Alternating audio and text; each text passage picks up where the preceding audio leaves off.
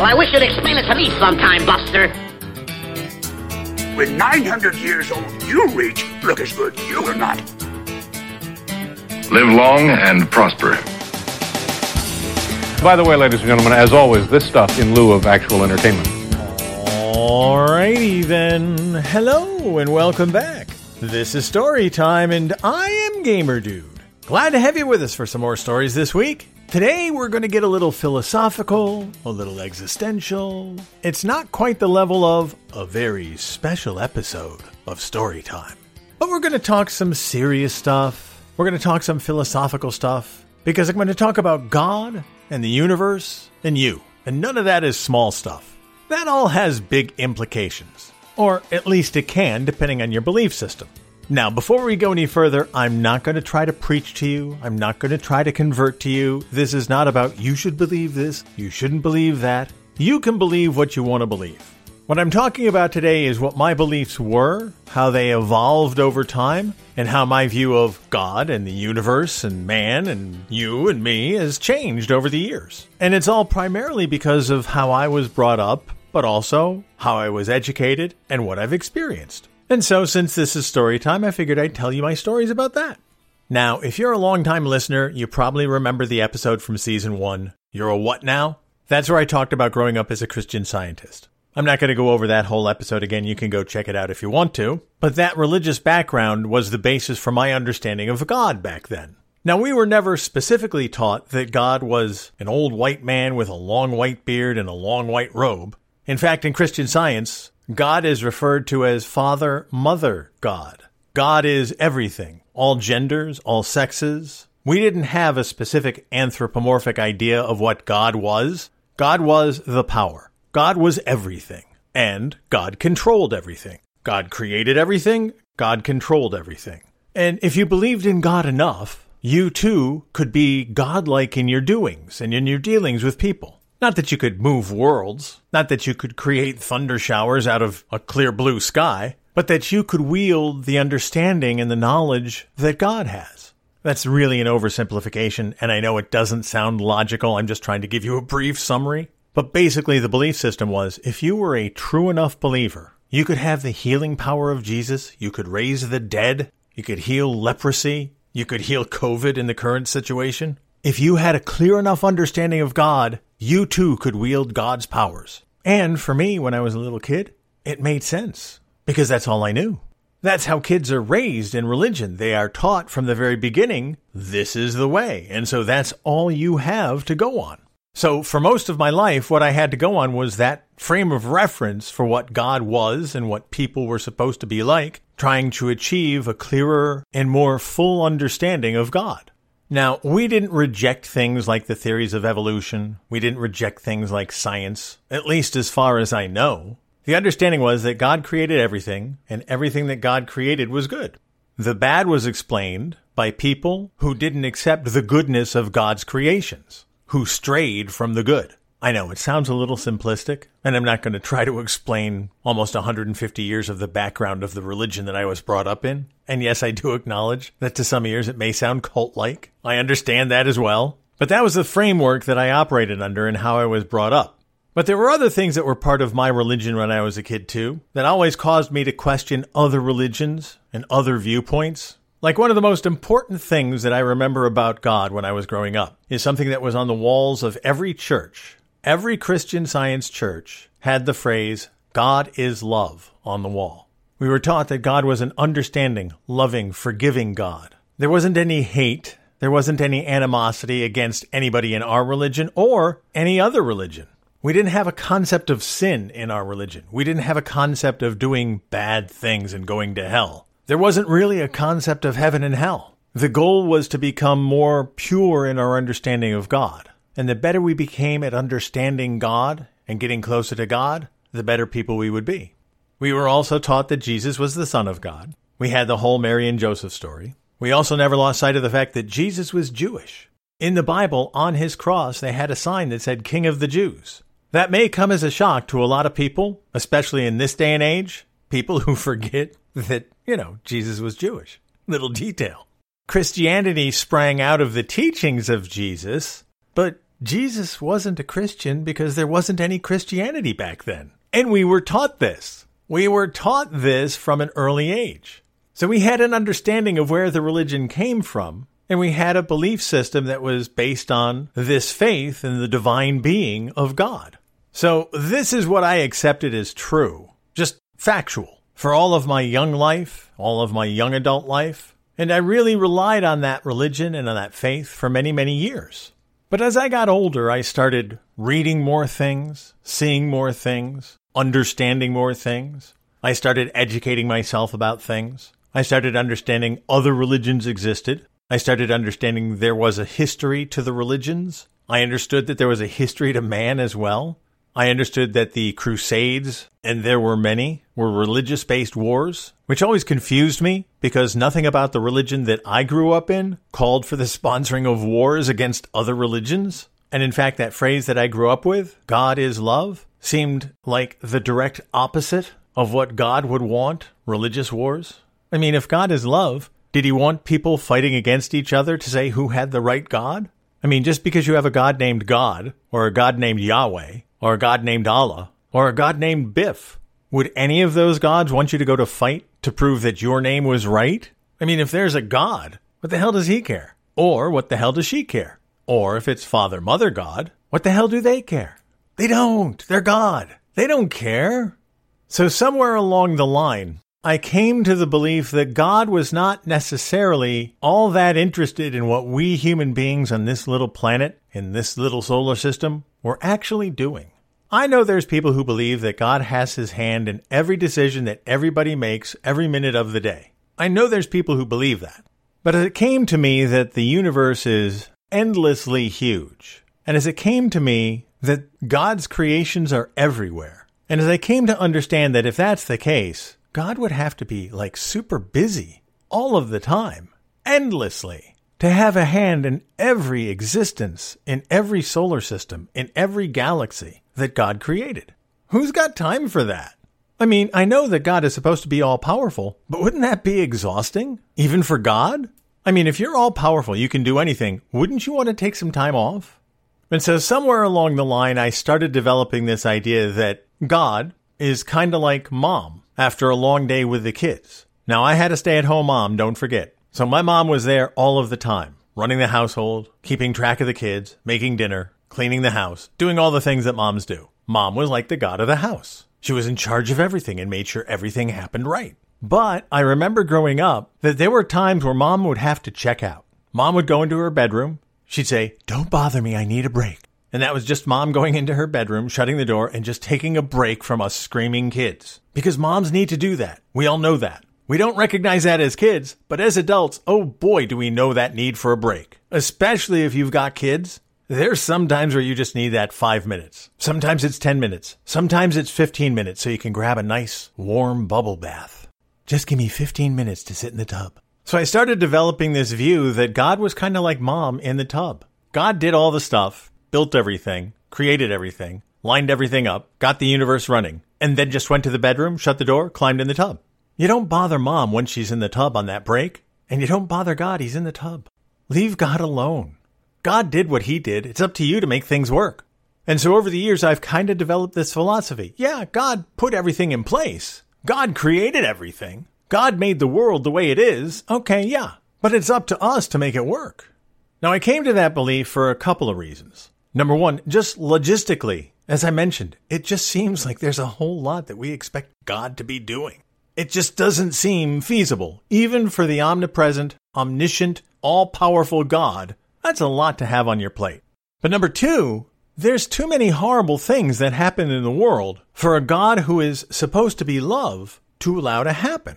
I mean, each and every one of us can go through a laundry list of horrible things that we've either seen or experienced that if there was a God who was in charge of everything, none of it would have happened. Why do people die young? Why are there tragic car accidents? Why do condos collapse in Miami and kill over a hundred people? What kind of God is love thing is that? So when I saw all this kind of stuff happening, I started rethinking my philosophy of God. God did his thing. Now God is in the tub. It's up to us to make it work. So, do I believe that there is a God? Yes, I do. Whether you call God God or Allah or Yahweh or Biff? Do I think that there is an omnipotent power that created the world and the universe? Yes, I do. Do I have any scientific proof for it? Of course not. There is none. And don't let anybody tell you any different. There is none. That's what faith is. Faith is believing in something that you have no objective proof for, but believing in it anyway. It's my human mind that has created this faith in the power of this invisible being, or at least this invisible force that created the universe. And the only support that I have for it is that there are too many things that just seem to work too perfectly, for which science doesn't really have an explanation either. Sure, there's evolution. Sure, there's the adaptation of a species. And I accept all that. I don't disagree with any of that. But even if you go back to the very beginning of the universe, let's go back to the Big Bang Theory. The universe came to exist in a blip. It wasn't there, and then it was there a big bang of cosmic energy exploded and created the universe. How?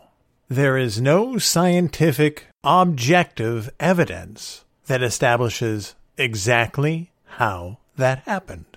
There are theories, but just like there's no absolute definitive proof that God created the universe out of nowhere, there's no absolute scientific objective proof that the matter just didn't exist and then it did exist. Now, someday we'll learn, probably, maybe, but until then, I'm going to be comforted by the fact that I believe that something caused it to come into existence and the universe existed. So, do I call this power, this force, this being God? Sure. Why not?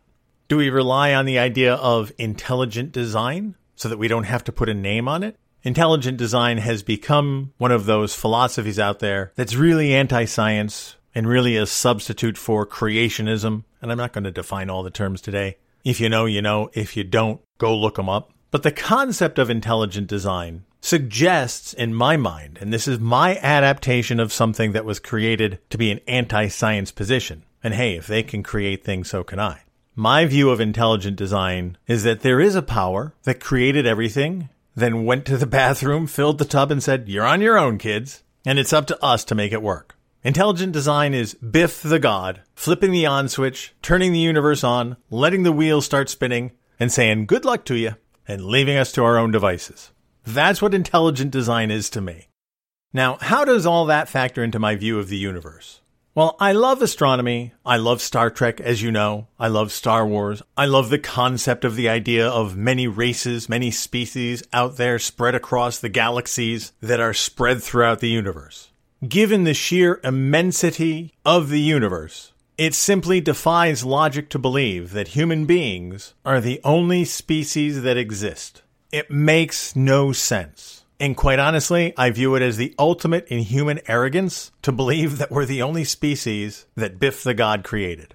What sense does it make? Why would God create an entire universe and then put the most important, most elegant creation on a backwater planet in a backwater galaxy somewhere on the fringe of the universe. What sense does that make? Now, I know people are arrogant, and human beings by nature seem very, very arrogant. But the ultimate in arrogance is believing you're the most important thing ever created in the history of the universe. I came to realize we're not. we're not that important. We may be part of an intelligent design if you want to go down that path, we could just as easily be the residual effects of ongoing evolution over which we have no control. But either way, it's not happening just here. Statistically speaking, it makes no sense. Now, don't get me wrong. I know there's no objective proof of any life outside of this planet. There simply is not. There's no scientific measure to show that there's intelligent life anywhere outside of Earth. But I'm not so arrogant to believe that just because I haven't seen the proof doesn't mean that it's not out there, especially given the vast size of the universe.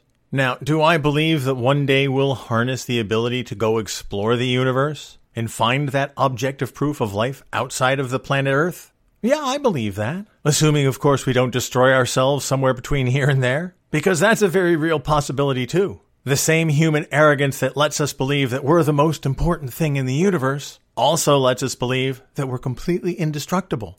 We're not.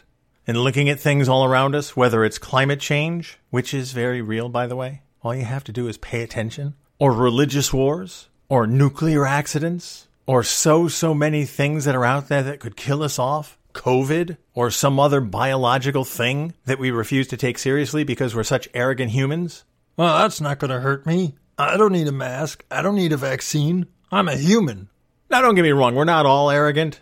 We're not all immune to science and reason and technology. But there's enough of us who are that it causes me great concern. So I do wonder whether we can ever get to the point where we'll travel to other star systems or other galaxies to determine what other types of life are out there. I think it's out there. I'm just hopeful we'll be able to determine that at some point before we kill ourselves. But getting back to that vastness of the universe concept, I don't know if you've ever had the opportunity to stand on an ocean shore, standing on the beach at the Atlantic, standing on the beach at the Pacific. But if you ever get the chance to do so, stand on the beach and just look out at the ocean and just tune out everything around you. Just look at the vastness of the ocean and just think how far out it goes and how open it is and how empty it is for so many miles. Then take a look down at the sand you're standing on as you're standing on the beach. Just pick up a handful of it. Imagine all of the grains of sand there. How many thousands upon thousands of grains of sand are in a handful that you pick up from the beach? You probably couldn't count them all. Now take that mental picture the vastness of the ocean, how wide open it is, the sheer number of grains of sand in one handful of sand.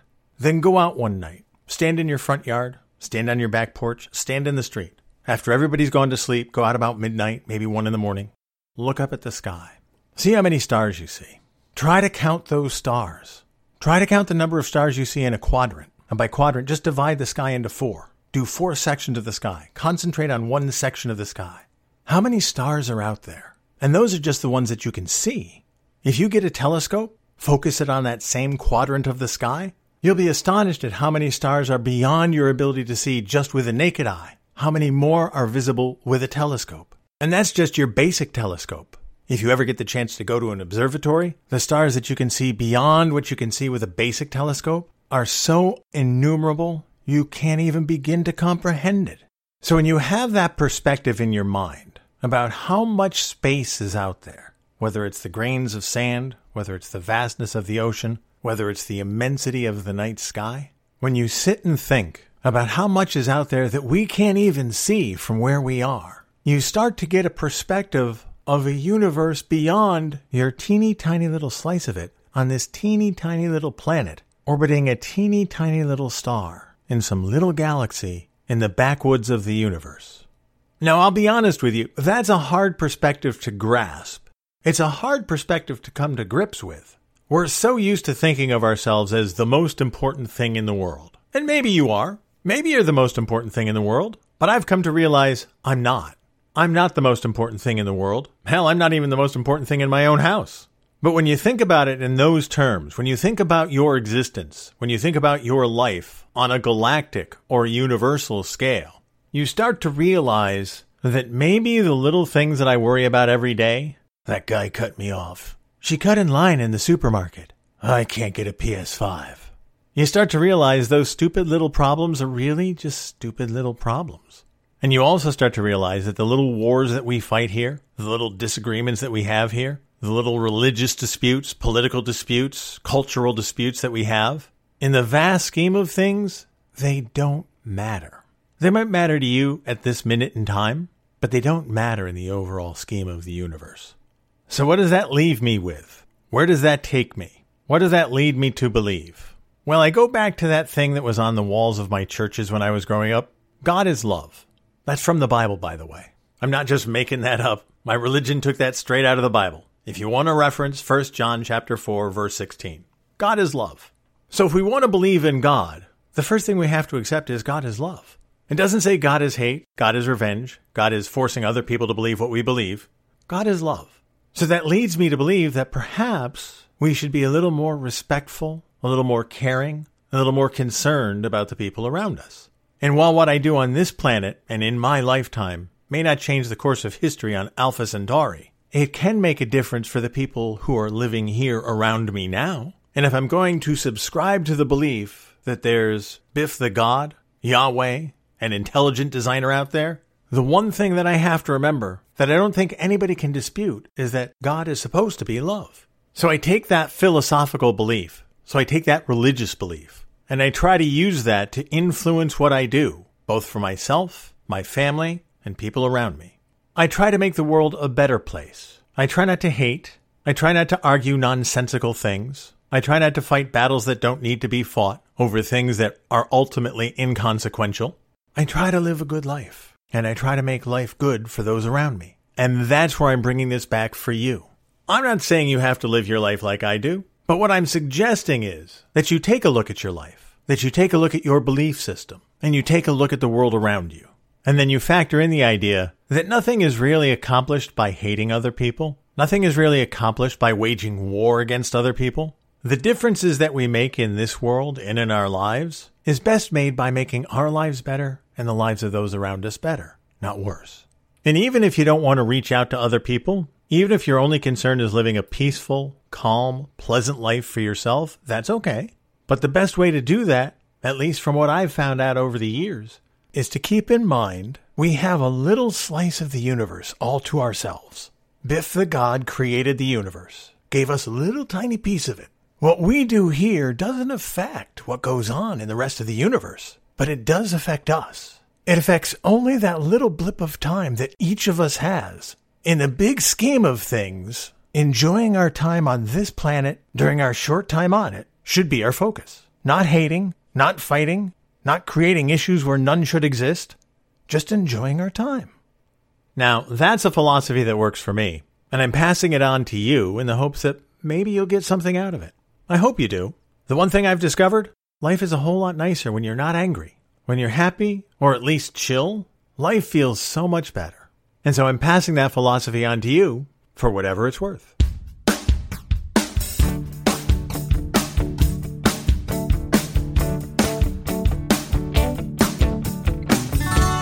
I understand that a lot of what I just said is going to be received like, what the hell is that guy talking about? And I know some are going to say, well, this guy's crazy. Or they might say, blasphemer. But you know what? One of the things about life is you get to believe whatever you want to believe. You can believe what I'm saying, you can completely discard it, you can consider it, weigh the options, and then say, what an idiot that guy is. But that's the beauty of life. You get to make those choices. Anyway. That's going to do it for this week's episode of Storytime. Thank you so much for listening. If you made it this far, congratulations. You've put up with me ranting and raving philosophically for yet another week, and I really appreciate the fact that you did so. You guys are the best, and I can't thank you enough. Until next time, you guys take care of yourselves, and I'll see you when I see you.